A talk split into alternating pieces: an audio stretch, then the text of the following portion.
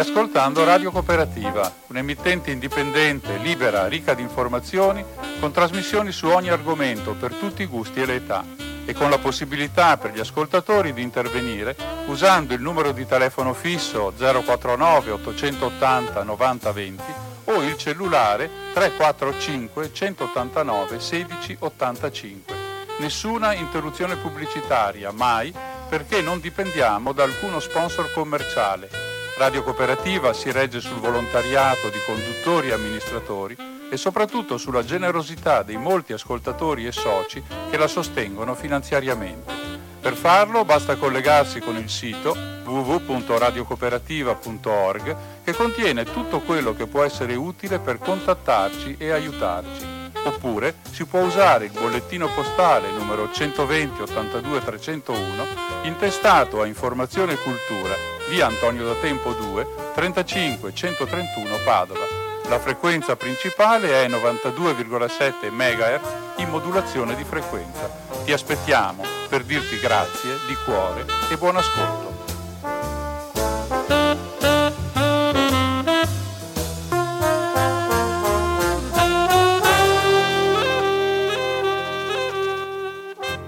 Buona serata a tutti gli ascoltatori di Radio Cooperativa da Umberto che oggi, venerdì 30 di giugno dell'anno 2023, dà inizio a una nuova puntata della rubrica Cinema 2.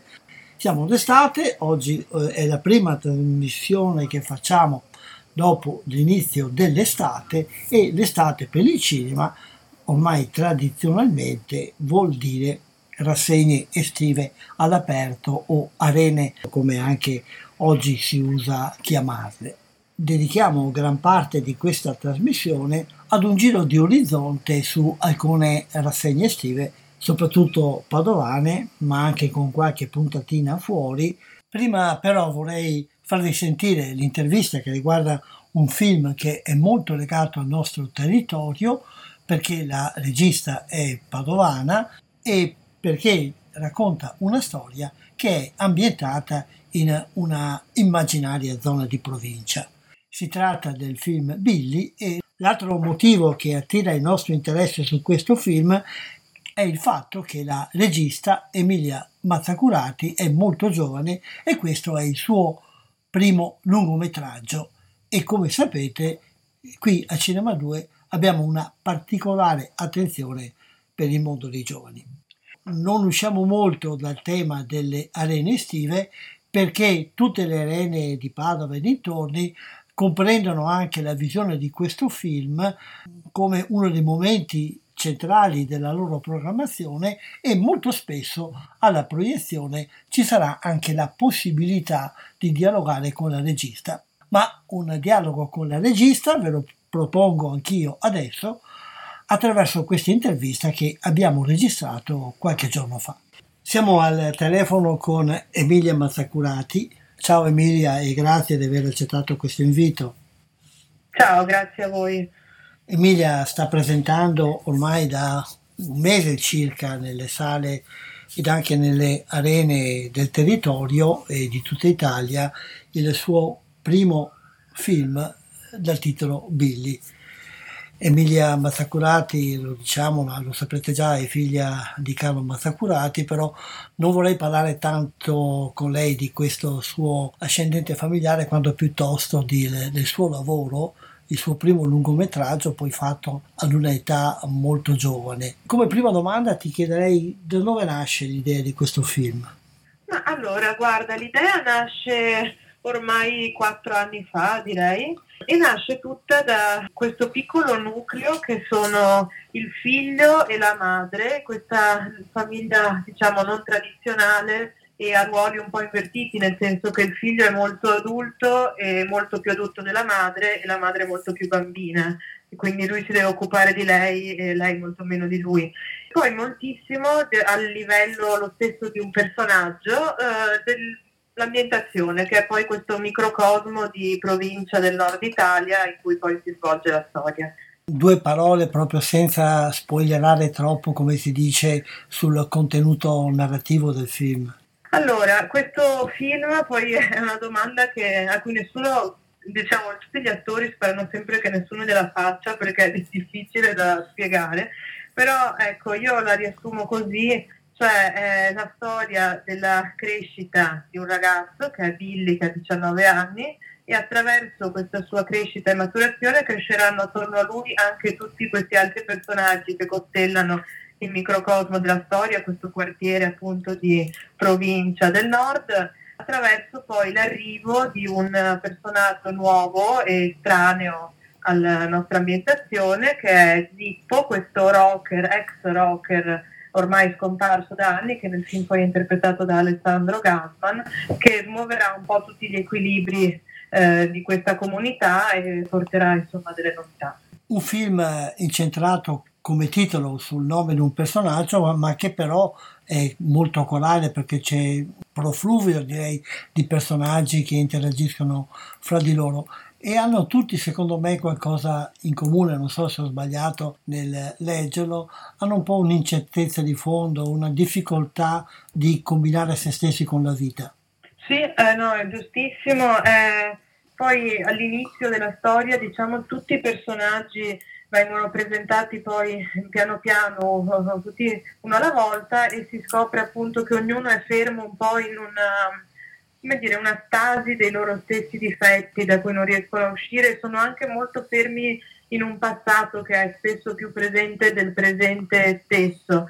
E ecco, quindi questa è un po' la situazione in cui li troviamo all'inizio e poi sono personaggi molto mh, legati ognuno a una propria paura, non lo so, poi c'è magari eh, il pompiere che è interpretato da Giuseppe Battistone che è un pompiere che ha paura del fuoco, oppure ecco Billy stesso ha paura di andarsene, mentre Zippo, che poi è un po' il suo specchio, al contrario, ha paura invece di rimanere. Quindi ognuno ha delle paure che poi piano piano vengono esplorate eh, nell'arco di ogni personaggio. E poi tra l'altro nel confronto fra generazioni pare che i giovani, gli adolescenti abbiano una qualità migliore degli adulti che veramente fanno una figura un po' meschina. ecco, no, poi come dire, sono mm, ruoli un po' invertiti, tutto un po' al contrario, cioè, poi io lo chiamo spesso un coming of age al contrario, cioè sì certo sia perché gli adulti sono meno maturi dei piccoli, anche proprio dei più piccoli, ci sono dei bambini poi anche su dieci anni, così e poi anche degli adolescenti. E poi anche perché a un certo modo, come dire, se il romanzo di formazione perlomeno è il racconto di una perdita dell'innocenza, invece con questo film si racconta sia negli adulti che nei piccoli, ma anche molto negli adulti, del riacquisire fidu- un po' di fiducia nella vita passetto per volta. Quindi è anche questo il percorso un po' che si fa durante il film. E poi c'è una grande importanza anche dell'ambiente, un ambiente che è un po' il nostro di provincia, ma che non è proprio la copia esatta della realtà, te lo sei un po' inventato.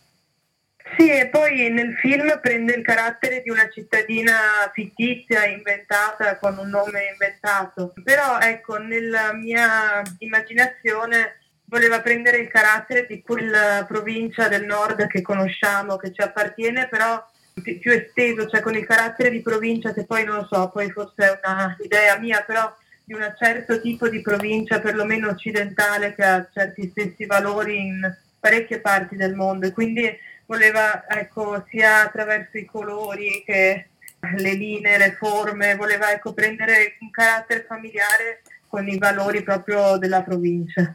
Colori, linee e forme, dicevi che due cose mi hanno colpito nel film, la ricerca di creare delle immagini che sono un po' surreali, un po' fantastiche, mi ricordano i fumetti oppure certi quadri di Wes Anderson da una parte e poi l'importanza della musica, ci può dire qualcosa di questo?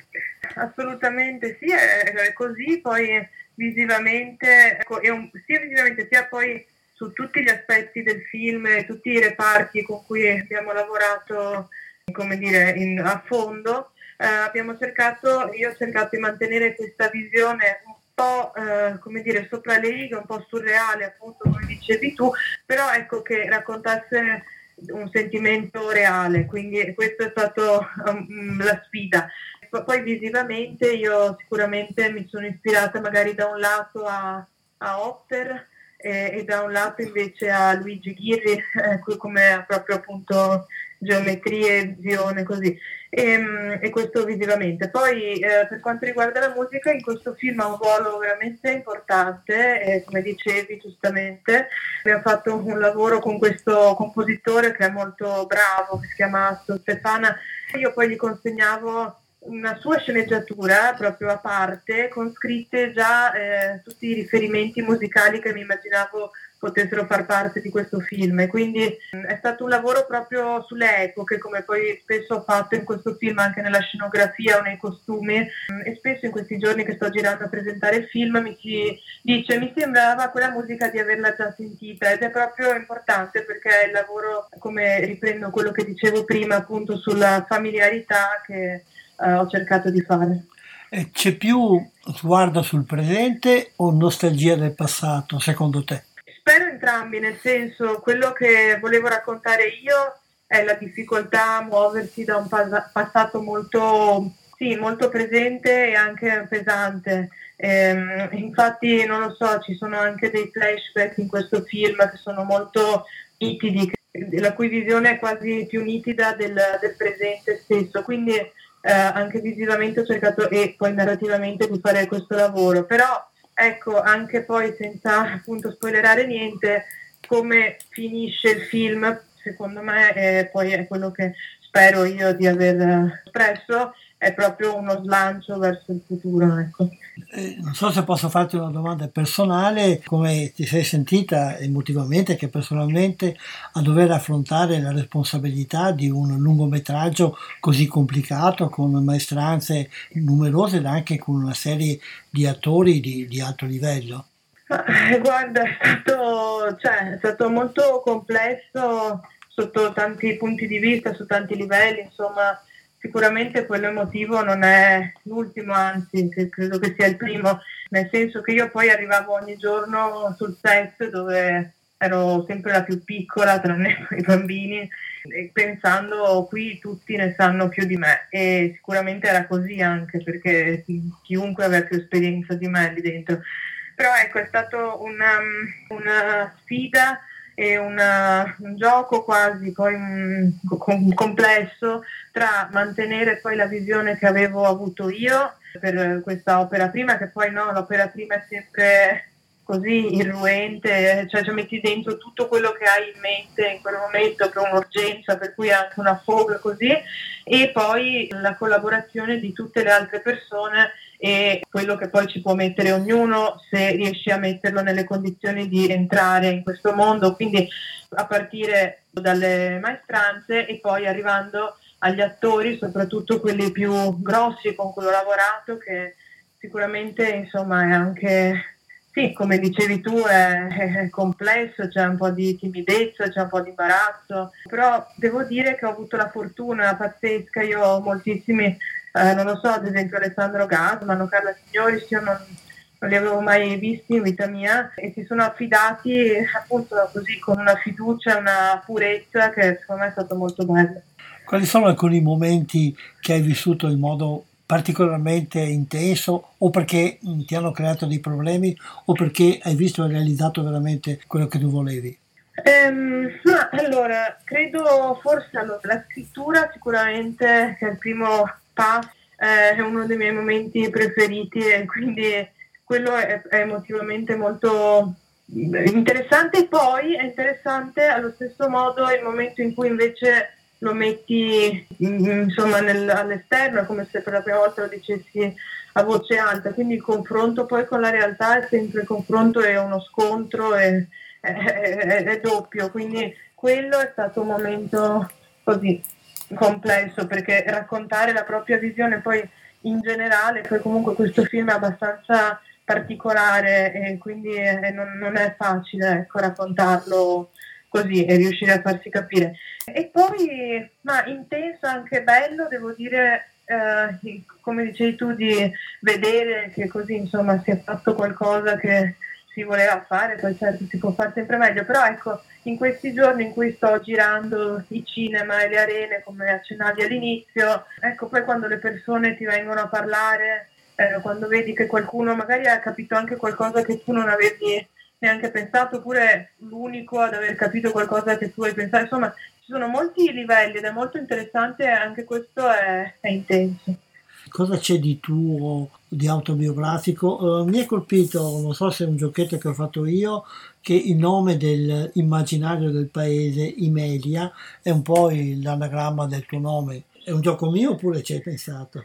No, no, c'è, c'è stato, è così, è proprio un, un gioco, diciamo, poi ovviamente se vogliamo così leggerlo è un paesaggio così dell'anima di chi l'ha scritto, però era proprio sì, così un gioco, però insomma di, di biografico guarda di fatti proprio di racconto abbastanza poco, poi ci sono molti sentimenti autobiografici, cioè li ho un po' nascosti dietro un racconto dentro un racconto di finzione, quindi forse ecco più di tutto quello che poi al di là della trama, così di quello che più volevo raccontare come sentimento è stato proprio il fatto che la fine di una vita in qualche modo potesse trasformarsi in un ritorno alla vita per qualcun altro. Uh, una domanda mh, diplomatica non può essere che quella per concludere se hai qualcosa in mente anche per il futuro.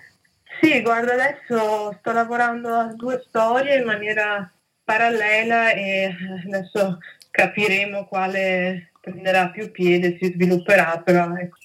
L'appetito viene mangiando, come si dice. Ecco, bravo, esatto, perché dopo che finisci un film dici mai più e poi piano piano dici ma sì, dai. Noi speriamo che non ti stanchi, che non diventi sazia, perché la prima prova personalmente mi è piaciuta e vedo che piace anche al pubblico, lo cenavi anche tu prima, quindi buon giro per incontrare il pubblico e soprattutto buon lavoro per il futuro. Grazie. Grazie. Grazie di queste chiacchierate e speriamo di incontrarci o di risentirci ancora per altre cose. Grazie, buona giornata. Grazie mille, grazie. La gente qui non è poi così male. No, no, non lo so, io alla fine preferisco stare da solo. Billy, ho organizzato una festa. Invita un po' tutti i tuoi amici. Quali amici? Non vedi che la vita passa? Dobbiamo godercela. Sigaretta? No, no, grazie. Sigaretta? Finalmente un uomo in questa casa. Dicevi, scusa? Suoni? No. Tu? No. Cioè,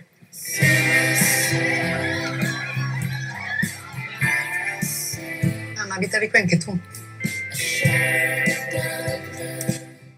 Questo era il trailer del film Billy di Emilia Mazzacurati che potete vedere nelle arene estive, quasi tutte lo fanno e in alcune avrete anche la possibilità di dialogare con la regista come abbiamo fatto poco fa nell'intervista che avete sentito.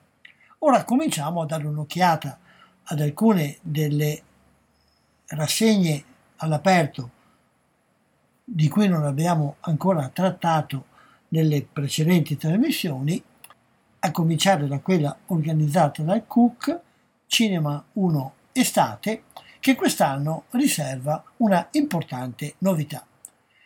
Ma eh, sentiamo questa novità e gli altri particolari sull'edizione 2023 di Cinema 1 dall'organizzatore Luca Di Lorenzo.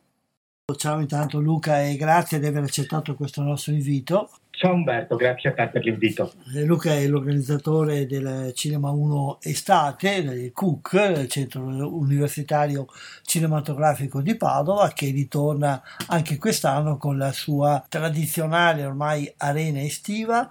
E a che edizione siamo arrivati quest'anno? Alla 27esima, penso un po'. 27esima, eh, beh, il, Eh, tempo, il tempo passa, il tempo passa. Eh già, eh già. E il tempo passa, porta cose nuove perché quest'anno c'è una novità intanto da dire prima di tutto e poi parliamo eh, del programma, però oh, direi che vale la pena mettere in risalto la novità, diciamo così, logistica. certo. Allora, la, grande novità di quest'anno è che dopo tanti anni non eh, saremo più ai Giardini della Rotonda in Piazza Mazzini, ma ci spostiamo a causa dei lavori di restauro in corso nel giardino che da sempre quasi ha ospitato la rassegna, ci spostiamo poco lontano, in via Citolo da Perugia, quindi nella via dietro praticamente i giardini della rotonda, in un luogo nuovo, sconosciuto ai più, perché è stato appena restaurato sulle mura della città, che è il Bastione Moro II. Eh, non è un parco, ma è un luogo molto suggestivo sulle mura, eh, che è stato restaurato, mh, è stato completato, mi sembra, lo scorso anno il restauro e con la rassegna cinematografica lo apriremo appunto al pubblico che potrà così scoprire un posto nuovo e sconosciuto perché chiuso da molti decenni qui in città. Infatti molti sono molto incuriositi da questa cosa e si trova appunto in via Citolo da Perugia, quindi diciamo prendendo via Citolo da Perugia da via Beato Pellegrino, poco più avanti sulla sinistra c'è un cancello ed entrando in quel cancello si accede appunto in questo spazio nuovo direi che questa è già una qualificazione molto importante per l'edizione di quest'anno perché permette di gustare, come dicevo, un angolo di Padova poco conosciuto. Io ho avuto modo di vederlo ancora prima del restauro e già era molto suggestivo. Immagino che, che con il restauro la suggestione sarà maggiore e quindi avrà ancora più valore le serate passate a vedere il vostro programma. E... Appunto rimarremo nel quartiere praticamente, ma rimarremo anche sulle mura cittadine, vista la collaborazione ormai solida da alcuni anni con il Comitato Mura di Padova, visto che abbiamo sempre lavorato andando a scoprire un po' posti sulle mura della città, come era stato a suo tempo la riscoperta dei giardini della Rotonda, che quando li avevamo aperti con il cinema erano chiusi da moltissimi anni. Quindi torniamo un po' alle origini. E tra l'altro le mura di Padova sono uno dei monumenti più importanti e più misconosciuti, direi non solo della città ma anche del Veneto e meriterebbero oltre che un adeguato restauro anche una migliore utilizzazione e fruizione. Ma passiamo un po' a raccontare quello che proponete. Il programma si svilupperà tutte le sere tranne il lunedì, dal 27 di giugno fino al 3 di settembre, quindi copriremo tutta la stagione estiva come ogni anno con eh, una programmazione che speriamo uh, sia apprezzata dal pubblico anche perché quest'anno in particolare abbiamo ridotto i titoli più importanti, più commerciali, a favore invece di film meno conosciuti dal nostro punto di vista, che appunto lavoriamo proprio anche sul cinema del sé in modo particolare, più interessanti. Quindi l'inaugurazione, ma la nostra intervista andrà in onda dopo, no? che sarà appunto con un classico, ancora una volta, che è Il ragazzo alle capelli verdi di Lose. Non una scelta casuale, un po' strana forse, ma in realtà abbiamo voluto fortemente questo film perché è proprio un classico dimenticato contro la guerra. Un, un, film pacifista. Già l'anno scorso, dopo la guerra in Ucraina, avevamo aperto la stagione con il dottor Stranamore, film famosissimo, antimilitarista, ma quest'anno abbiamo scelto un titolo forse meno popolare, mo- meno conosciuto, ma che proprio per questo va riproposto al pubblico in un momento storico così drammatico come quello che stiamo vivendo, anche se il film in realtà è molto divertente, così come lo era anche il dottor Amore, certo con dei momenti commoventi, ed è un film soprattutto adatto anche ai ragazzi, direi fin dalle scuole medie o anche elementari forse addirittura perché è proprio un film che affronta appunto il tema della violenza della guerra, ma con l'estrema dolcezza e anche con la capacità di far sorridere il pubblico, viste le situazioni appunto che non anticipo, ma forse tu Umberto l'avrai visto, eh, Eh, il no, ragazzo dai capelli No, verdi? no, è un- No, mi è eh, sfuggito anche perché non, era- non è mai stato molto facile vederlo. No, no, no, no, infatti. E quindi abbiamo fatto una scelta proprio anche politica, diciamo, no? di aprire ribadendo appunto la nostra contrarietà alla guerra e in tutta la programmazione la nostra attenzione al cinema, dal punto di vista naturalmente artistico e cinematografico, ma anche per quel cinema che è molto attento alla realtà che ci circonda e ai temi sociali. Tant'è che proprio pochi minuti fa abbiamo concordato che nelle prime due serate appunto di apertura avremo ospite con un banchetto che presenta la, la sua attività Amnesty International che naturalmente tutti conoscete proprio per l'importanza no? del suo lavoro sui diritti umani. Quindi grande attenzione al sociale ma anche grande attenzione al cinema e quest'anno in particolare abbiamo dedicato un percorso all'interno della programmazione dedicato appunto al cinema dell'estremo oriente, che ha offerto negli ultimi anni, eh, soprattutto la Corea, film di grandissimo interesse, no? anche molto innovativi nelle tematiche e nello stile. Quindi abbiamo una, una serie di otto titoli tra Giappone, Cina e Corea del Sud. Tra questi cito, che ne so, Le buone stelle, La chiamata dal cielo, l'ultimo film di Kinky Duke, Nido di vipere, Miracles, Ritorno a Seoul, bellissimo che è uscito nelle sale recentemente, Love Life, Il cinese Terra e Polvere, Decision to Live, insomma una rassegna che credo da questo punto di vista possa essere molto interessante non solo per il pubblico che viene per passare la serata, ma anche per chi vuole conoscere un po' le tendenze più nuove appunto della cinematografia internazionale. E poi come sempre il programma raccoglie un po' il meglio, o almeno quello che noi abbiamo giudicato tale, della stagione cinematografica tra cinema di impegno civile, cinema di, di interesse appunto dal punto di vista proprio artistico, ma anche con un occhio ogni tanto perché ci vuole no? sull'intrattenimento e sulla leggerezza abbiamo sempre cercato in questi anni di equilibrare un pochino il programma no?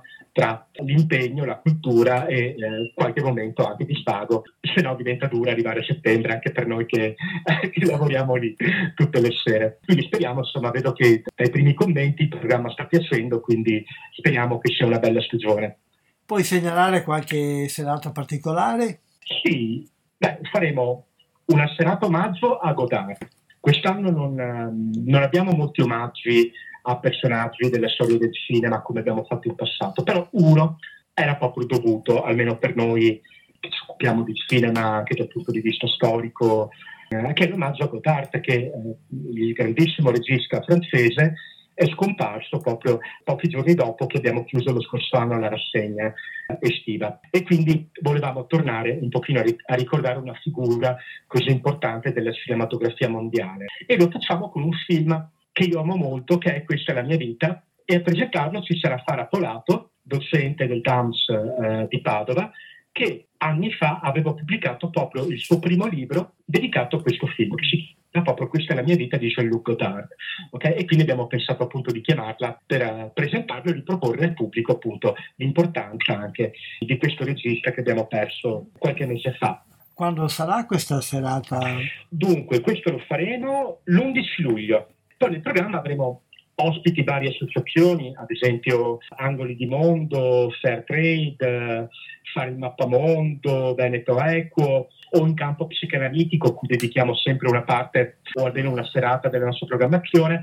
Avremo l'Accademia per la Formazione e la comunità internazionale di psicanalisi che presenteranno un film molto bello, secondo me, di questa stagione che si chiama Un bel mattino, un film francese. Poi appunto avremo due serate dedicate alla Palestina, una in particolare il 20 eh, luglio con un film, anche questo secondo me molto bello, che si chiama 200 metri e che sarà presentato dai rappresentanti di un collettivo che si chiama Levante che si occupa proprio di Palestina e verrà quindi un po' anche sensibilizzare un po' il pubblico visto che la questione palestinese è tornata caldissima proprio negli ultimi mesi come purtroppo si raccontano le cronache. Poi tra le cose un pochino più strane, più bizzarre, avremo un film abbastanza hard proprio dal punto di vista erotico che mm, è vietato ai minori di 18 anni, ma che è stato, con mia grande sorpresa, proprio in questi giorni ai premi Lux del Parlamento europeo. Quindi un film di un regista portoghese molto importante ma poco conosciuto in Italia che si chiama Fuoco Fatuo, veramente molto divertente e anche abbastanza forte mm, nei contenuti e nelle scene. E per presentarlo avremo ospite un vecchio amico di Cinema 1 che si chiama Vincenzo Patanè, storico dell'arte e critico cinematografico che verrà a presentare il suo ultimo libro che si chiama Icone gay nell'arte. No? Quindi abbiamo un po' abbinato questo film che ha molte citazioni anche di, di, di, di pittura classica, diciamo di, storia dell'arte, per presentare appunto questo libro. Poi, sempre tra le presentazioni dei libri che talvolta accompagnano i film, ricordo ad esempio Tutta la bellezza e il dolore, Leone d'oro a Venezia lo scorso anno, e eh, presenteremo un uh, libro di una ricercatrice, non più dell'Università di Padova, perché credo proprio in questi giorni abbia avuto un contratto H. Foscari a Venezia e il libro si chiama Geografia del controllo nella scena audiovisiva contemporanea che abbiamo chiamato proprio per presentare questo film eh, splendido, un documentario bellissimo che è arrivato appunto a vincere il Leone d'Oro a Venezia e lo ricordo si chiama Tutta la bellezza e il dolore. E poi come ricordavo prima avremo una serata con Amnesty International per un film che è passato un po' in sordina ma meritava forse qualcosa di più anche nelle sale cinematografiche come visibilità, che è Una mamma contro George Bush. Il, cui, il titolo fa un po' pensare ad una commedia forse leggera, forse è stato un po' fuorviante, ma in realtà è un film che parla di un tema assolutamente importante e rimosso anche dalla stampa dai giornali, cioè quello dei prigionieri di Guantanamo, sì. eh, l'enclave statunitense a Cuba, dove sappiamo purtroppo dopo, dopo l'11 settembre appunto sono stati violati i diritti umani in ogni forma, no? l'applicazione della tortura, eccetera. Quindi un film in realtà leggero, ma che parla di un fatto di cronaca reale molto molto forte e appunto per quella serata abbiamo invitato per presentarlo Amnesty International proprio perché il film è distribuito in Italia con il patrocinio di Amnesty. Ecco, poi che altro? Beh, naturalmente, ecco, come ogni anno, ormai da tantissimi anni, avremo una serata dedicata ad un nostro carissimo amico che è Andrea Segre, eh, il regista che appunto ogni anno invitiamo nella nostra rassegna. Anzi, devo dire che proprio il programma, la, la, la, creazione del programma, ormai per tradizione, parte proprio dalla serata con, con Andrea Segre, che quest'anno verrà a presentare in realtà un lavoro collettivo realizzato appunto da Segre insieme a Stefano Collizzolli e Matteo Calore che si chiama Trieste Bella di Notte. Tema, sempre quello ormai qui Zalab e Andrea Segre eh, ci hanno abituati in questi anni, quello appunto della questione dell'immigrazione. Segre è un po' la star di Cinema 1 estate, no? quindi è molto seguito e amato dal nostro pubblico. E poi avremo due prime visioni, una di un film, anche questo, che è passato di screen, anzi non è passato a Padova proprio per niente, non l'ha fatto nessuno, ma è un film molto interessante che si chiama Rimini, di un regista austriaco che aveva già vinto alcuni anni fa il Leone d'Oro, mi sembra a Venezia, con un film che si chiamava Canicola, e eh, che quest'anno è uscito con questo film che si chiama Rimini, ambientato proprio in una Rimini invernale e un po' triste anche, diciamo, no? Ma il film è veramente molto interessante, lo presenteremo in prima visione a fine agosto, precisamente il 29. E l'evento di chiusura sarà invece un'altra prima visione di un film greco che si chiama Suntown, cioè, ovvero Abbronzatura, un film interessantissimo, veramente molto molto curioso, distribuito da una, da una casa che tu ben conosci, Umberto Padovana, eh, che si chiama Trento Film, sì. e che ci ha fatto questo regalo appunto di darci la prima visione di questo film che uscirà appunto prossimamente. Quindi un film molto solare, dobbiamo dirlo, perché è ambientato in un'isola greca, ma con dei contenuti abbastanza forti nei quali tutti noi purtroppo potremo facilmente identificarci. E naturalmente poi sempre verso la fine della stagione avremo anche ospite um, Emilia Mazzacurati, figlia del noto regista padovano Carlo Mazzacurati che ha realizzato il suo primo film e quindi lo presenteremo appunto all'interno della rassegna il 31 eh, di agosto questo. Il film si chiama Billy, è uscito da pochi giorni nelle sale. Ecco, direi che il programma è qui. Che quest'anno avete alcune proiezioni in lingua originale? Sì, beh, abbiamo qualche cosa. D'estate facciamo un po' fatica a fare i film in lingua originale perché soprattutto il pubblico un po' più anziano fa un po' fatica e quindi facciamo un po' fatica da questo punto di vista. Però ad esempio i, due film greci che avremo in programma, che sono Miserere e Santan di cui parlavo poco fa, saranno tutti e due in lingua originale ad esempio.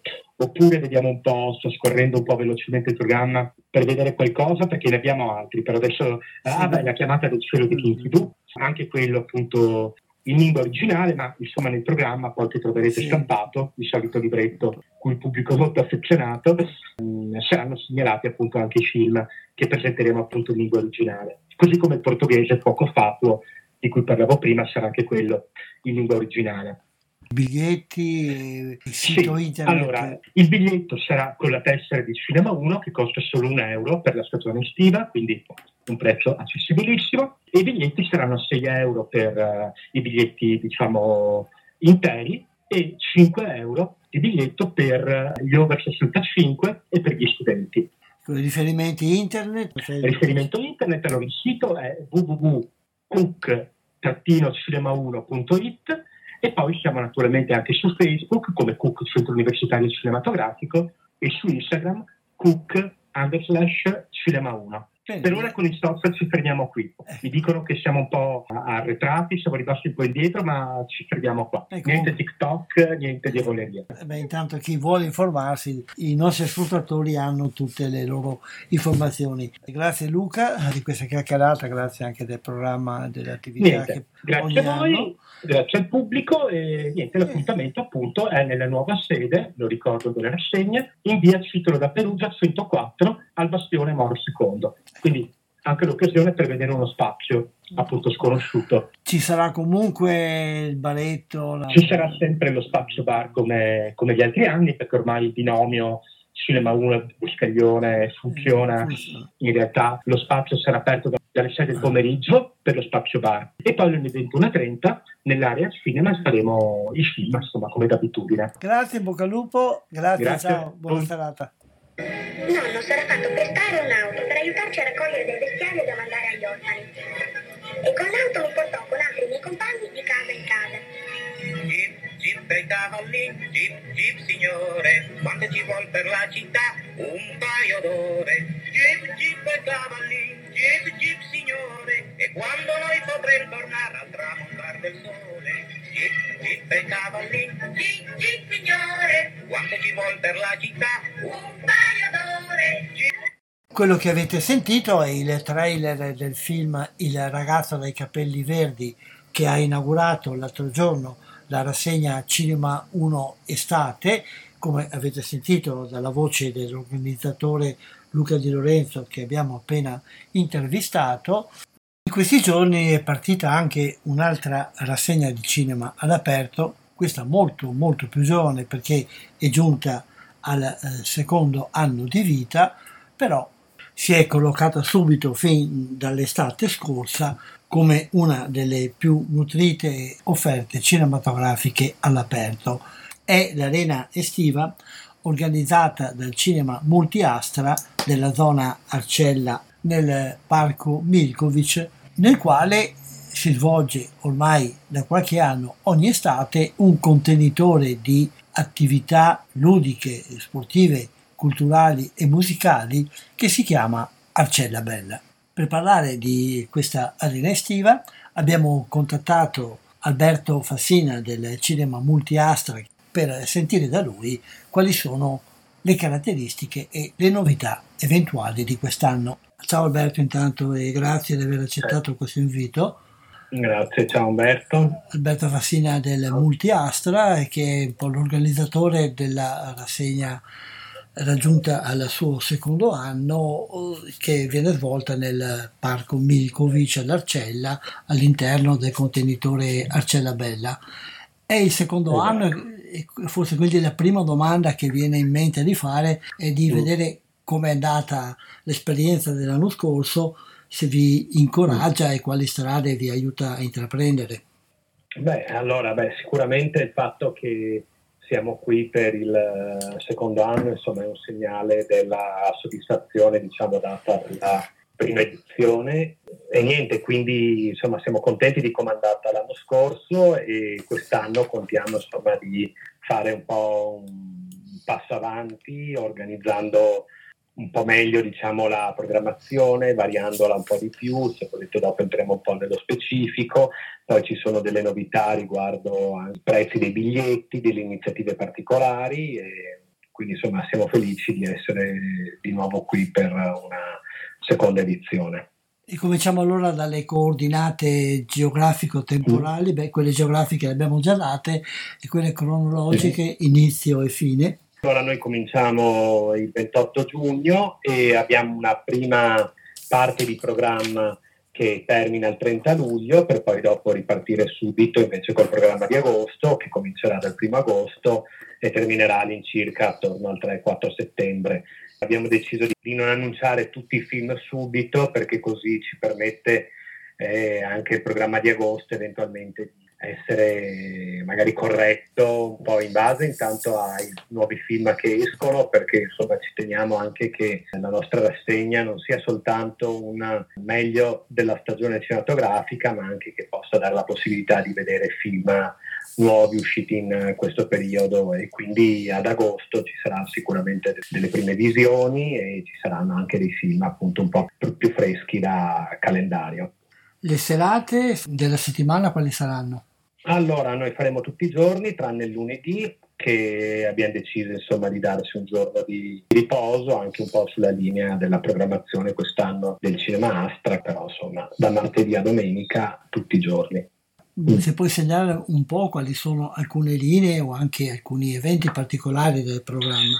Beh, allora diciamo che il programma l'abbiamo un po' pensato in uh, questa maniera. Abbiamo intanto dato molta rilevanza ai film italiani ed europei, anche perché quest'anno c'è una iniziativa da parte del Ministero che permette al pubblico di poter vedere film italiani e europei al prezzo speciale di 3,5 euro. Poi dopo avremo alcuni successi appunto della, della stagione cinematografica e poi abbiamo deciso anche, eh, incoraggiati da alcuni risultati dell'anno scorso, di fare almeno una volta alla settimana dei film per famiglie, per ragazzi, per cui mercoledì 5 luglio ci sarà Super Mario Bros. il film, giovedì 13 luglio La Sirenetta, poi avremo giovedì 27 luglio Elemental, che è il nuovo film della Pixar che è uscito in questi giorni. Avremo Barbie come anteprima, esattamente lo stesso giorno in cui tutte le altre sale italiane lo programmeranno, appunto che sarà il 20 luglio.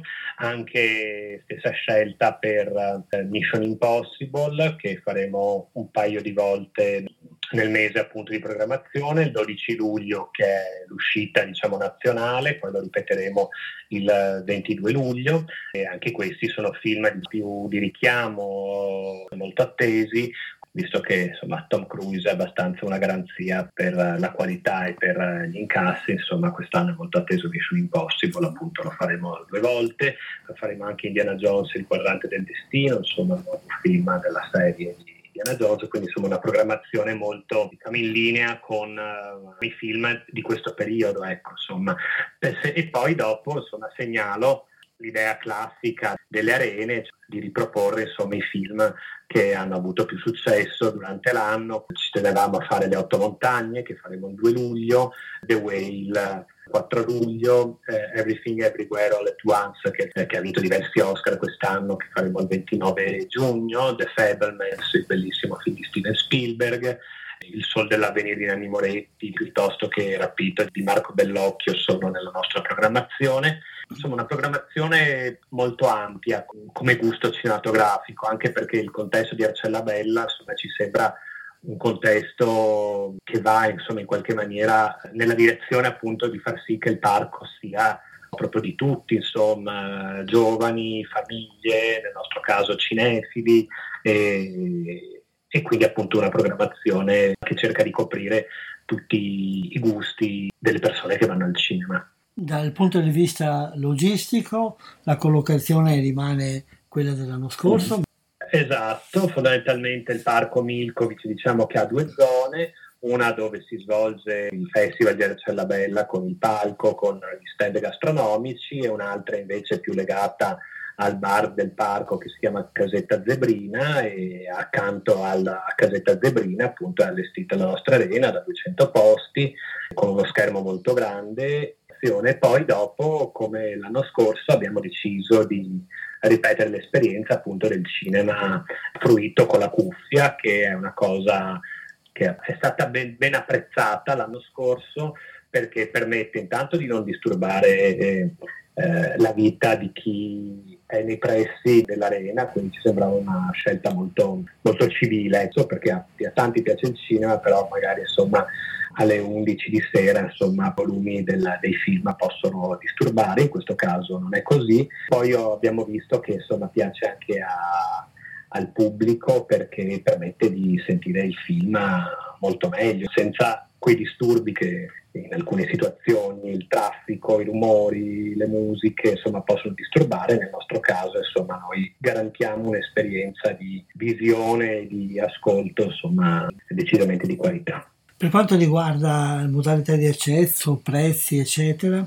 I film cominciano alle 21.30, noi apriamo la cassa alle 21, abbiamo scelto tre fasce di prezzo, una la dicevo prima appunto per i film italiani e europei biglietto unico 3,50 euro, film che vengono un po' riproposti sono 6,50 euro l'intero, 5 euro il ridotto, invece per quelle diciamo due nuove uscite che abbiamo deciso di mettere in programmazione, che sono appunto Mission Impossible e Barbie, anche per esigenze diciamo un po' imposte dai distributori, teniamo il prezzo di 7,50 euro e di 6 euro il ridotto, che sono le tariffe che normalmente faremo all'Astra, il prezzo in linea con, con anche gli altri locali che in quei giorni proiettano lo stesso film. Ecco, quindi. Poi segnalo che il 30 giugno dovremo avere appunto ospite Emilia Mazzacurati che viene a presentarci Billy, che è un film molto legato a questo territorio appunto come la sua regista che è di Padova.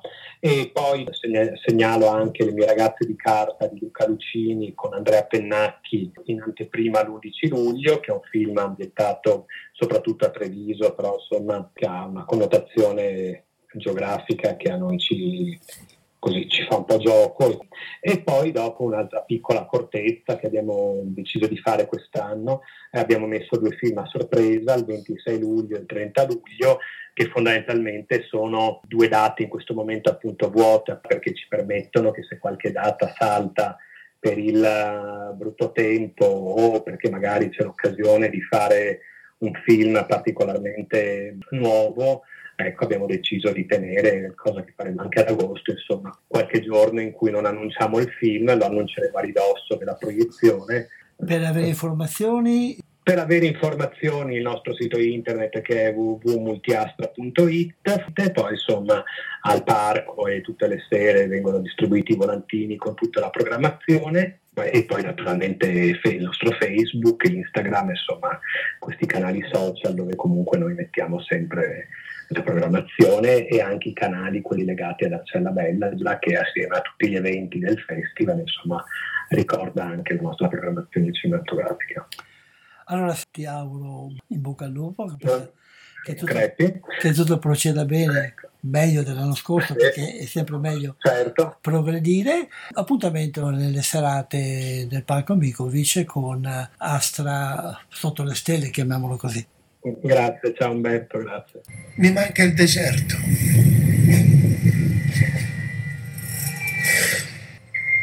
Mi manca il mare.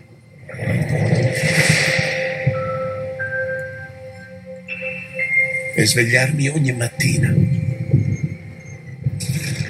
chiedendomi quale meravigliosa avventura ci porterà il nuovo giorno.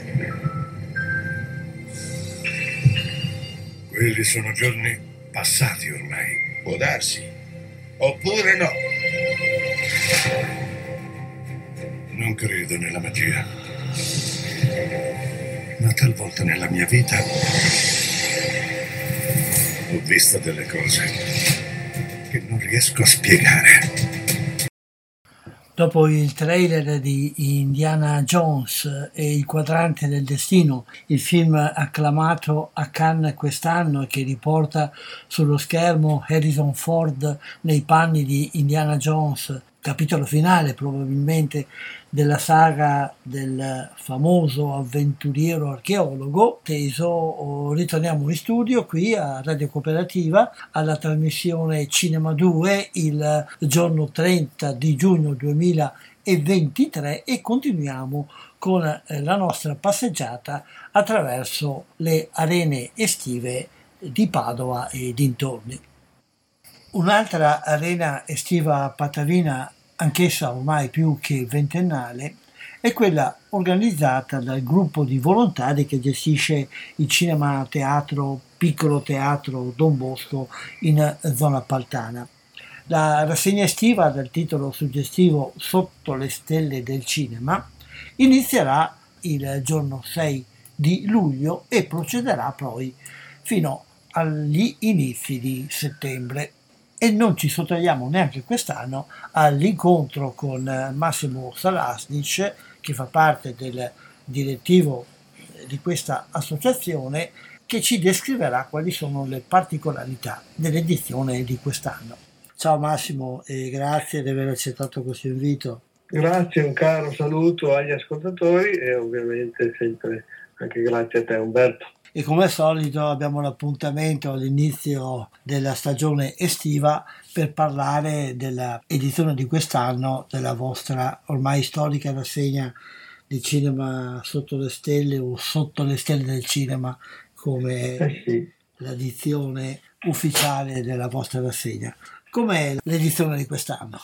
Siamo al ventitresimo anno, non credo abbiamo fatto 23 interviste, Umberto, ma No, almeno no. 10 sicure, e quindi porta sempre bene perché negli anni anche di epoca Covid siamo riusciti a non saltare un'edizione e con il successo e il gradimento del pubblico che ha sempre decretato per questa iniziativa perché raccoglie come accade anche altrove, ma insomma specialmente da noi, il pubblico che magari durante l'inverno e in sala non viene a vedere per vari motivi i film. E allora per questo la rassegna estiva, a maggior ragione quest'anno, è un, eh, il meglio di, di quanto bene male abbiamo proposto da ottobre a maggio in sala con qualche novità uscita a fine maggio che uscirà addirittura a giugno e qualche titolo da definire perché le dinamiche anche del pubblico in sala in questa stagione estiva che si preannuncia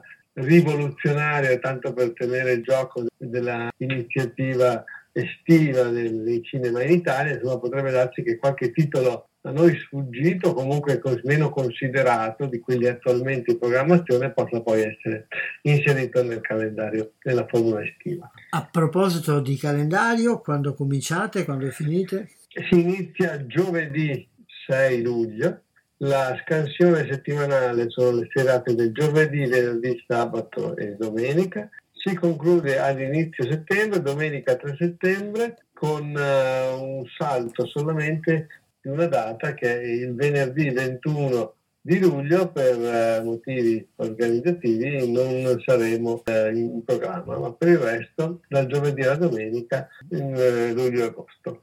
Quali sono un po' alcuni momenti particolari o alcuni mh, aspetti organizzativi particolari, se ci sono novità rispetto agli anni precedenti, oppure se vuoi segnalare qualche serata che ti pare più importante? Beh, possiamo dire che ormai la macchina è collaudata, novità sostanziali non ne abbiamo inserite rispetto ormai agli ultimi, agli ultimi anni, proiezione ovviamente in cinema digitale con quindi la possibilità di vedere anche i film più recenti.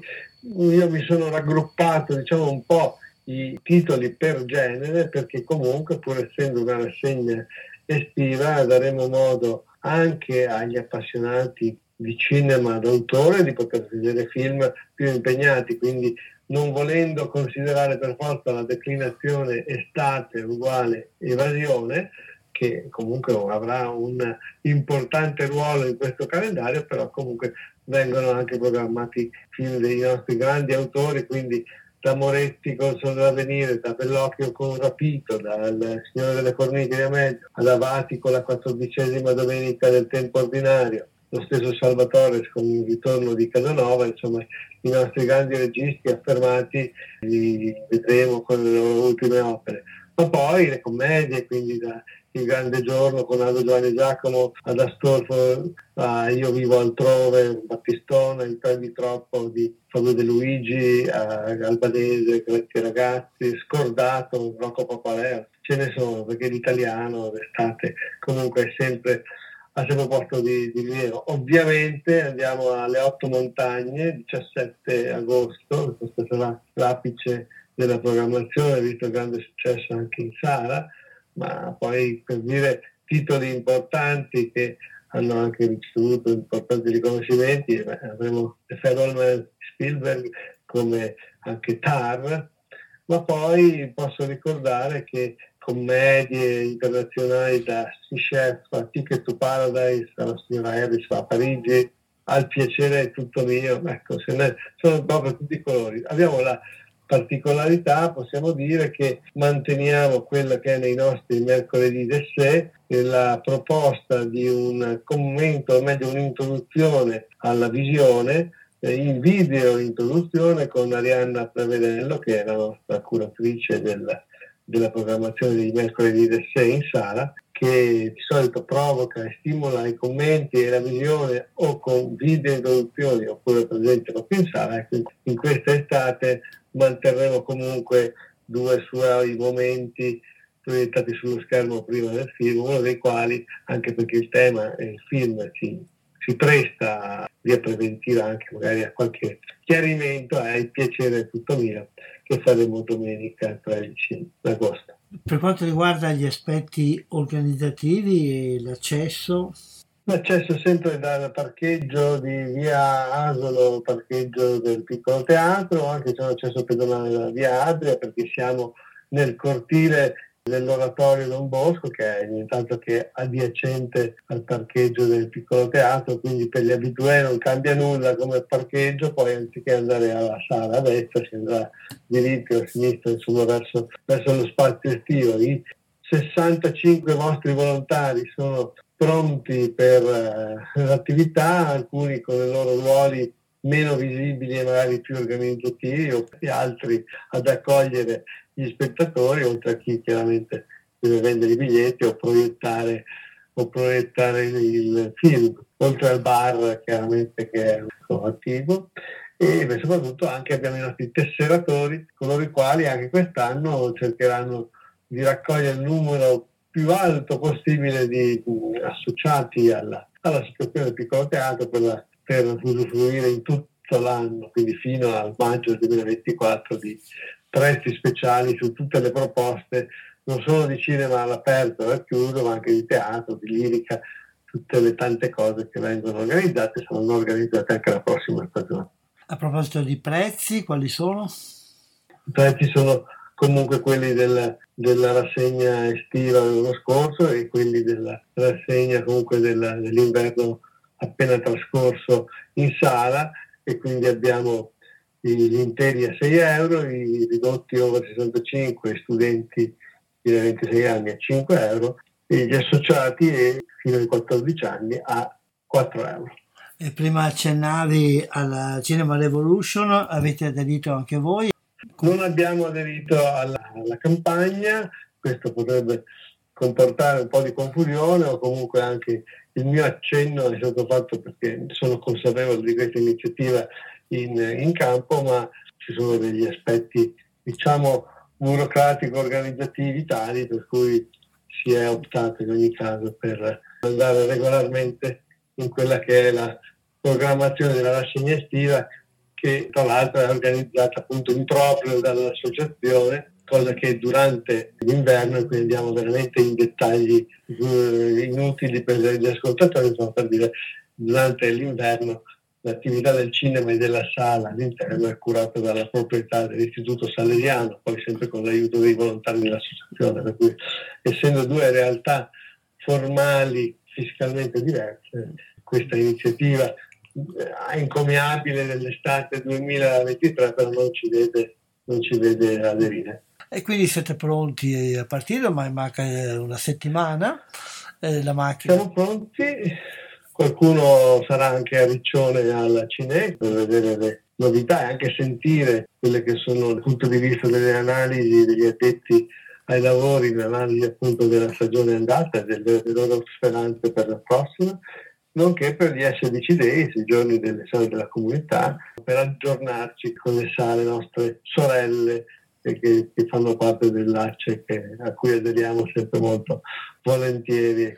In caso di pioggia avete una previsione di alternative?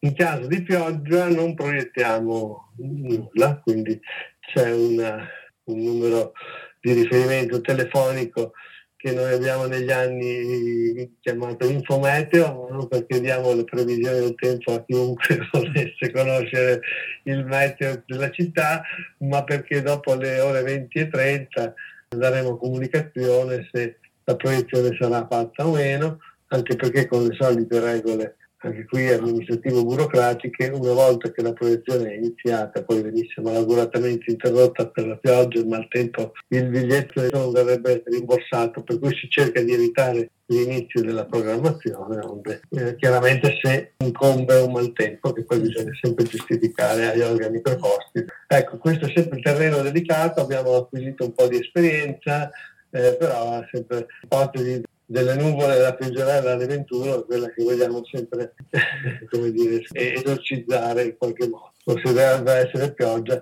che lo sia dalle ore 19. Almeno eh, si faccia capire subito per te. Esatto. e poi ripetere il sito internet, Facebook, in modo che qualcuno che vuole sì, informarsi. Assolutamente, anche perché c'è sempre da ricordarci che siamo su www.piccolo-alto-padova.it, quindi utilizziamo il tasto del meno, per cui piccolo meno padova.it e abbiamo la pagina Facebook, sempre anche lì l'aggiornamento, piccolo teatro Padova. E su quello possiamo vedere sul sito e, e pagina Facebook appunto tutti gli aggiornamenti e anche eventuali comunicazioni tocchiamo ferro di annullamenti fatti in costanza di inizio di proiezione. Allora, buona partenza, bocca al lupo per tutta la stagione, anche per quanto riguarda il meteo, che almeno sia decente di far capire quello che vuol fare e ci risentiremo certo. più avanti per altre cose. Grazie. Benissimo Umberto, Ciao. a tutti gli ascoltatori una buona estate e noi speriamo una buona calda estate come quella del 2022 che ci ricorderemo bene. Perfetto, grazie, ciao e buona giornata. Grazie. Non ti muovere, Sylvain, c'è qualcosa. Senti gli yak, ci hanno visto di sicuro. Monnier aveva fatto dell'appostamento sia un'estetica sia una filosofia. Mi aveva invitato ad accompagnarlo in Tibet, alla ricerca di un essere che reputavo ormai scomparso, la pantera delle nevi.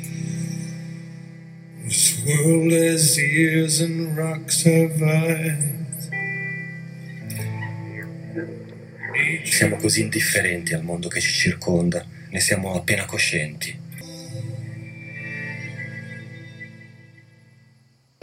Questo era il trailer di La Pantera delle Nevi, il film di apertura dell'arena estiva sotto le stelle del cinema del piccolo teatro Don Bosco in zona Paltana a Padova. Rimaniamo sempre a Padova, ma ci spostiamo ora sia nello spazio che nel tempo nello spazio perché ci trasferiamo dalla zona sud alla zona ovest della città e nel tempo perché ci occupiamo di una rassegna che non vanta l'anzianità di quelle di cui ci siamo occupati finora, ma che ancora una volta è curata da un gruppo di volontari, ha anche una durata più ristretta siamo nella zona ovest, dicevo, e in particolare nella zona Chiesa Nuova dove svolge la sua attività il Cinema Esperia che da qualche anno offre anche lui la sua rassegna estiva dal nome Estate Esperia. Anche la partenza di Estate Esperia avviene con un documentario si tratta di un'opera che è stata presentata al Festival del Cinema della Montagna di Trento ed ha vinto il premio del pubblico come miglior film di alpinismo. Il titolo del film è L'ultima via di Riccardo Bee.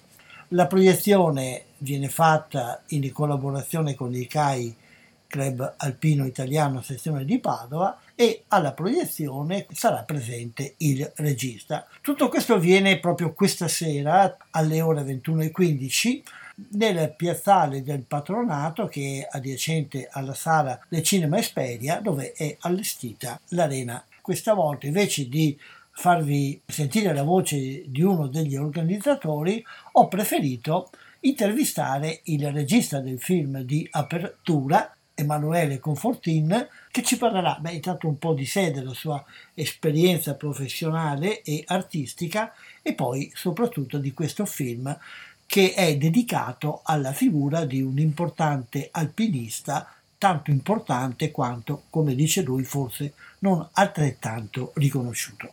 Intanto Emanuele ciao e grazie di aver accettato questo nostro invito. Ciao, ciao a tutti, è stato un piacere. Emanuele Confortini sarà a Padova proprio questa sera, 30 di giugno, al Cinema Esperia a presentare il suo film L'ultima via di Riccardo Bei, che tra l'altro inaugura anche l'arena estiva di questo cinema. Ma Emanuele è un personaggio che non è soltanto un regista, ha fatto viaggi, studi, inchieste, ricerche, cose varie. Lascio a te di presentarti un po'. Ok, volentieri. Allora, intanto è un piacere essere questa sera in arena a Padova. Per quanto mi riguarda, io nasco come giornalista e fotogiornalista. Ho iniziato nel 2003, ancora ero studente in civiltà orientali a Venezia, mi sono specializzato in subcontinente indiano e per tanti anni ho lavorato come giornalista e ricercatore proprio nell'area dell'Asia centro-meridionale e poi successivamente il Medio Oriente. Sono passato dall'India al Pakistan al confine con l'Afghanistan, quindi Iran, Iraq, Turchia e poi ho lavorato sulle questioni migratorie lungo la rotta balcanica per uh, più di qualche anno. Nel tempo ho maturato, mi sono perfezionato nella realizzazione e nella produzione di documentari di taglio sociale, quindi che mettono sempre e necessariamente l'uomo, l'essere umano uh, al centro. Perché intanto questa passione, diciamo, questo orientamento dei tuoi interessi, soprattutto nell'Asia? Quando io uh, mi sono iscritto a lingue orientali, l'Asia era il futuro, ma era un futuro vicinissimo e in pochi anni è diventato il presente oggigiorno l'Asia continua ad essere presente, quindi non è una questione di passione, è anche una questione di orientamento professionale, insomma, di chiamiamole opportunità. L'Asia è, dal punto di vista economico, molta, molte delle attività economiche d'Europa sono orientate all'Asia, che sia in ottica produttiva, che sia in ottica distributiva, quindi di vendita. Le stesse dinamiche riguardano anche i giornalisti. L'Asia ha un ruolo geopolitico, strategico, economico appunto fondamentale e lo è soprattutto perché tra i principali produttori, si fa per dire, è un termine passatemelo, di movimento di persone, di migranti verso i paesi più ricchi dove vengono a costruirsi un futuro. Quindi io trattando di, di migrazioni e di umanità in movimento, come dicevo, l'Asia è uno degli epicentri di, di queste dinamiche. Quindi questo è il motivo. Tu pensi che noi europei abbiamo capito abbastanza l'importanza dell'Asia? Ma credo che noi europei non abbiamo capito ancora bene l'importanza della nostra Europa a livello globale, figuriamoci l'Asia.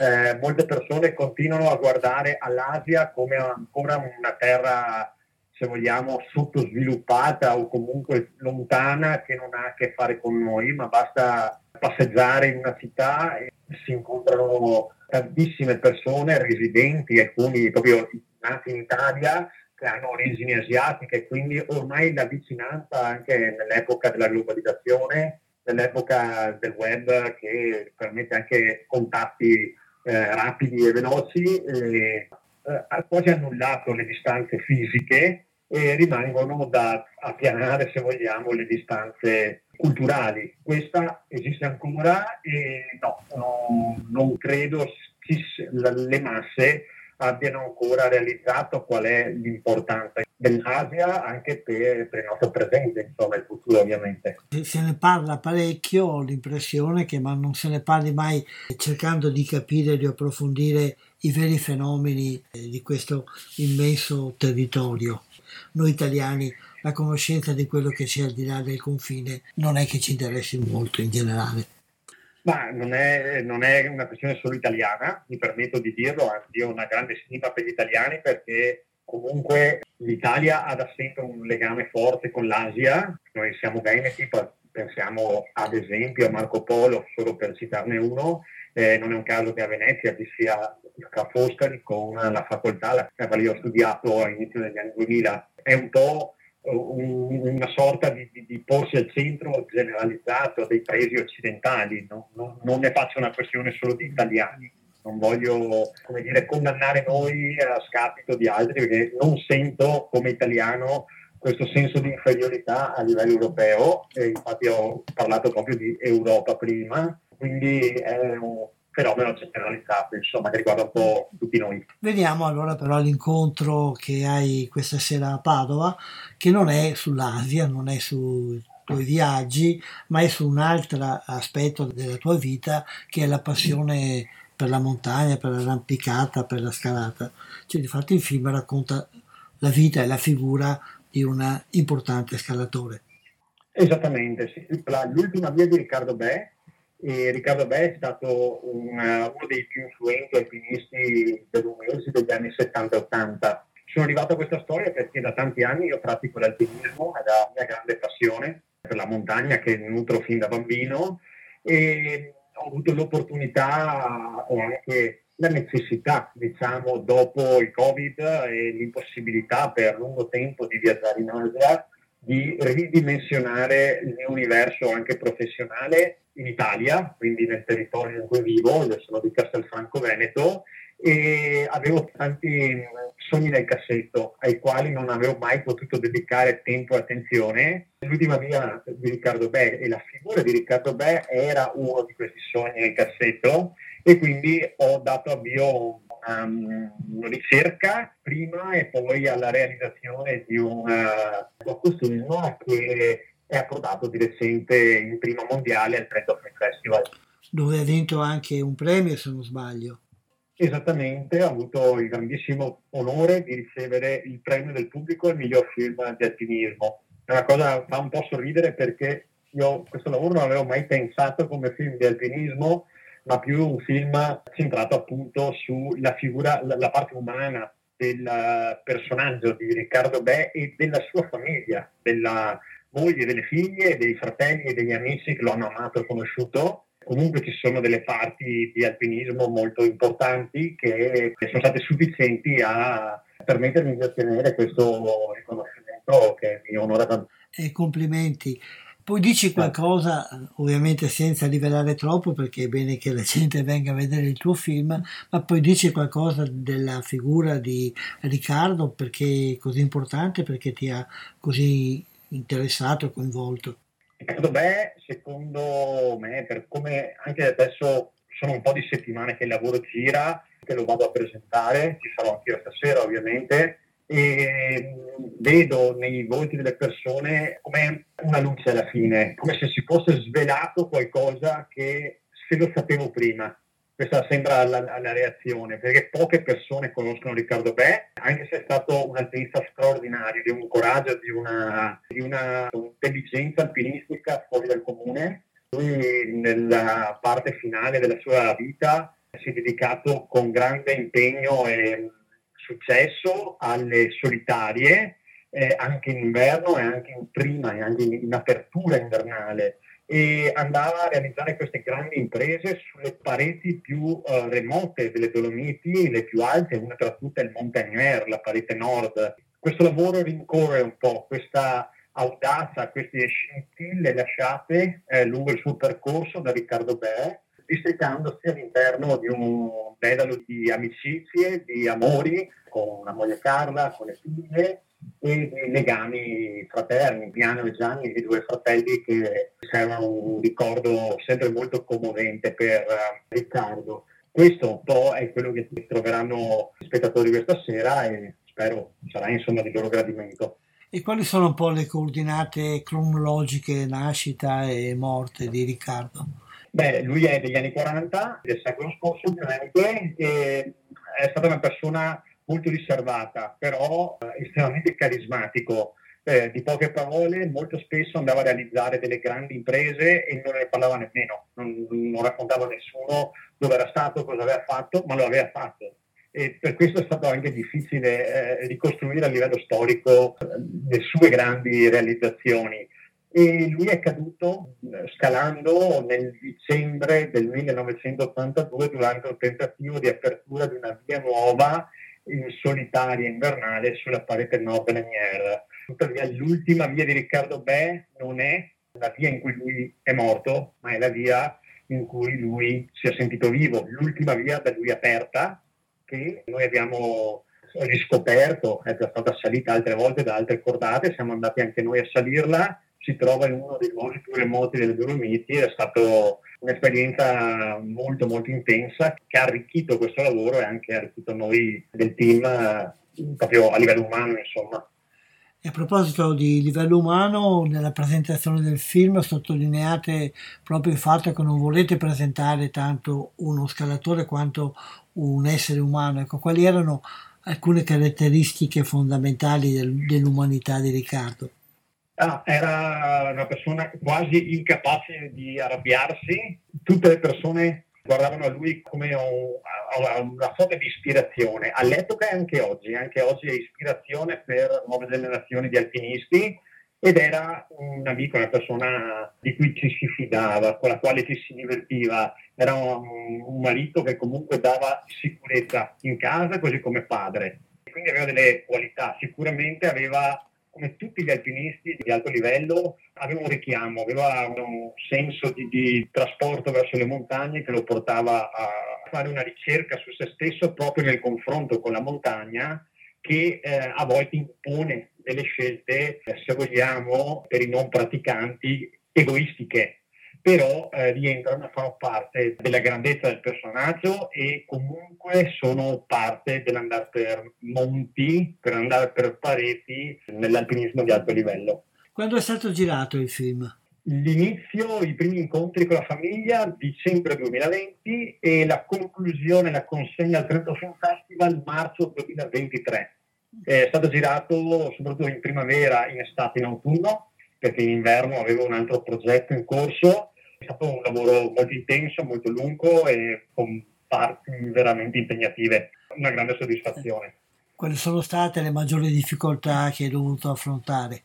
Allora, la logistica, perché comunque da Castelfranco dovevo spostarmi spesso a Belluno, tra Belluno e Agordo, poi ho scelto come territorio di, di realizzazione del lavoro l'Agnier, questa grande montagna che è enorme, e l'ho salita sui vari pendii, sono andato più di 20 volte, con pesi, da solo, anche in condizioni di neve pesante, insomma. Quindi ci sono state varie tappe di questo percorso, poi c'è stata anche la ripetizione di questa via, l'ultima via aperta da Riccardo Beghi, siamo andati a ripetere e organizzare quella ripetizione è stato veramente molto complesso perché eh, avevo bisogno di altri compagni di cordata, Luca Vallata e Samuel Zeni, due guide alpine.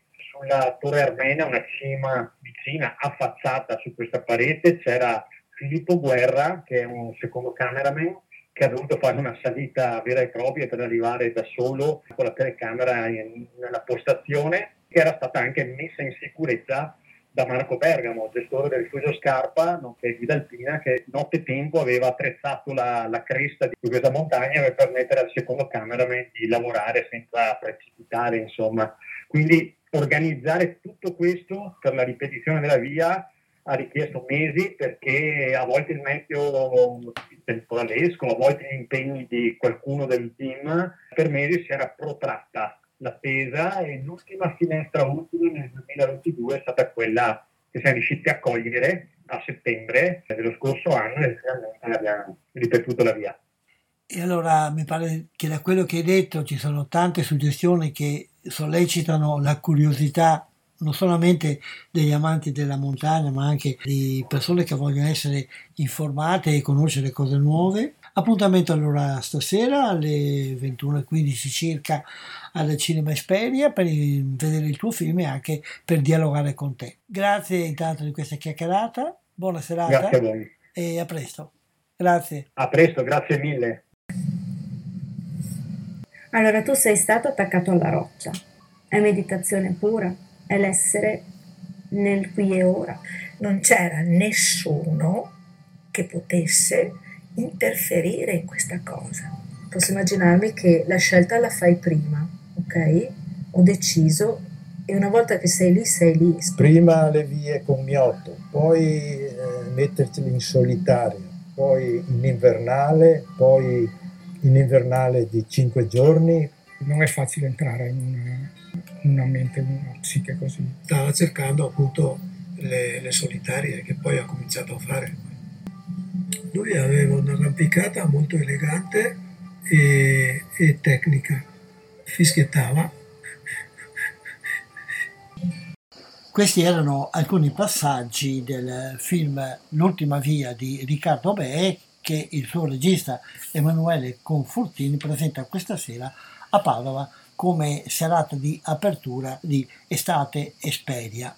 Questa rassegna si svolgerà al venerdì, sabato e alla domenica sera dal 30 di giugno al 30 di luglio, alternando film spettacolari e di evasioni e dando uno spazio particolare, oltre che a qualche film di sé o qualche film d'autore, anche a un appuntamento settimanale con film di animazione per i bambini.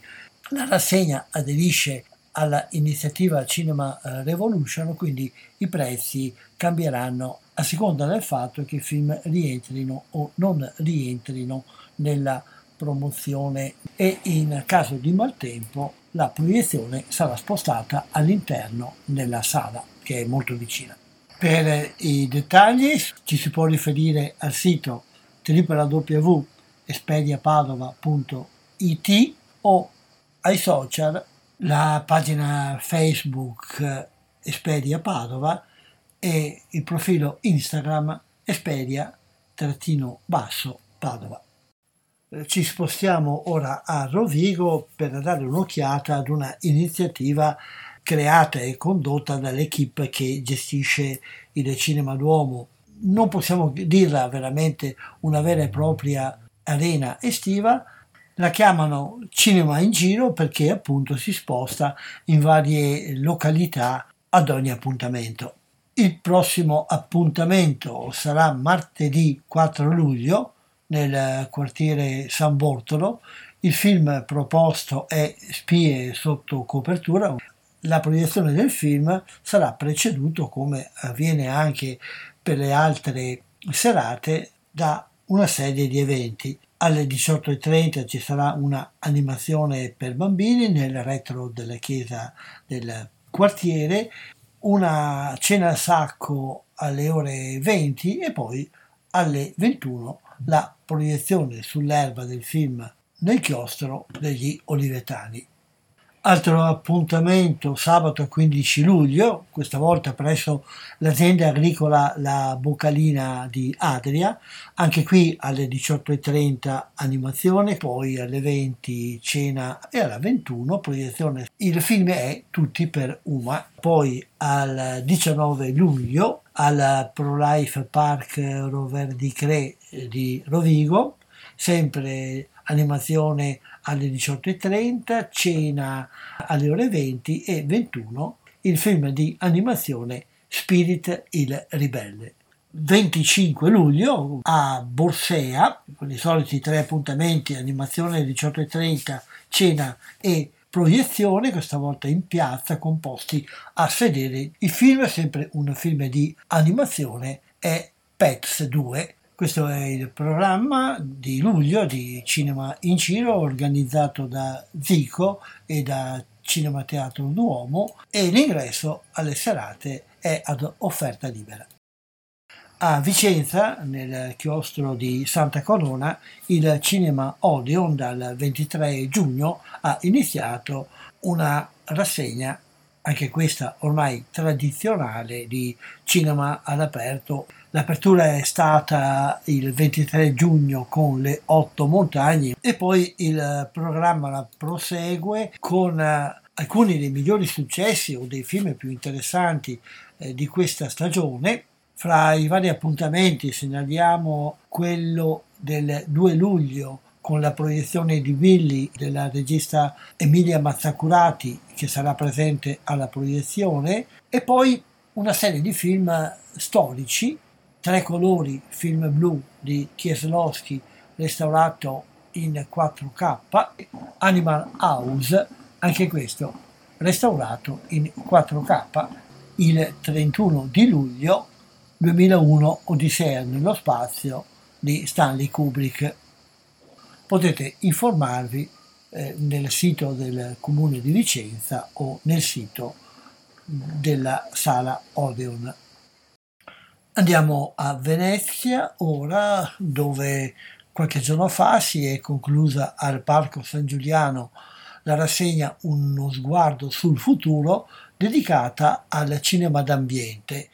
Invece a Campo San Polo da martedì 1 a domenica 20 agosto ci saranno serate dedicate al cinema europeo lungometraggi, cortometraggi, documentari e film di finzione provenienti da diverse nazioni europee. Ci saranno anche approfondimenti, presentazioni in eh, collaborazione con diverse istituzioni del territorio. Dal 14 luglio al 18 agosto al Lido la rassegna al Lido in spiaggia. In riva al mare saranno proiettati film che osservano l'orizzonte del nostro vivere, dice la presentazione, storie che affrontano le relazioni sociali e le questioni che rendono gli esseri umani una comunità. Non ci saranno serie, il pubblico sarà accomodato sulla spiaggia, naturalmente il consiglio è quello di portarsi un telo da mare. Tutte le iniziative sono ad ingresso gratuito fino a esaurimento dei posti disponibili. Ora un salto più a nord, a Bassano del Grappa, dove ci sono ancora tre serate della rassegna Le visioni dell'acqua cinema a Villa K. Erizzo, questa sera alle 21.30 La vita negli oceani, eh, domani sabato 1 luglio alle 21.30 Maria vola via e il monte interiore con la presenza del regista e la presenza del regista ci sarà anche domenica 2 luglio sempre alle 21.30 con il film Lagunaria. Lasciamo per ora le arene estive, ritorniamo a dare alcune informazioni generali andiamo a dare un'occhiata prima di tutto ai, ai, risultati dell'ultimo weekend che come c'era da aspettarselo vista la chiusura di Montesale e l'arrivo del caldo è certamente in diminuzione eh, meno 9,1% per quanto riguarda gli spettatori rispetto al weekend eh, precedente. Però c'è un netto miglioramento più 42, quasi 43% rispetto al 2022 e un 8 abbondante per cento rispetto alle stagioni pre-pandemia. Quindi si segnala sempre un andamento positivo, però ancora in ribasso rispetto al momento della pre-pandemia. Proprio per questo, per ridare slancio al ritorno al cinema da parte degli spettatori, gli esercenti e tutti coloro che lavorano nella filiera del cinema hanno dato il via ad alcune iniziative. Si è appena conclusa la festa del cinema che portava gli spettatori a prezzo ridotto in tutte le sale aderenti e adesso parte per i prossimi mesi fino a metà settembre l'iniziativa Cinema Revolution. Questa non comprende tutte le sale e tutti i film, ma comprende le sale aderenti ovviamente e i film i cui eh, produttori e distributori aderiscono all'iniziativa che sono italiani e europei oppure del Regno Unito.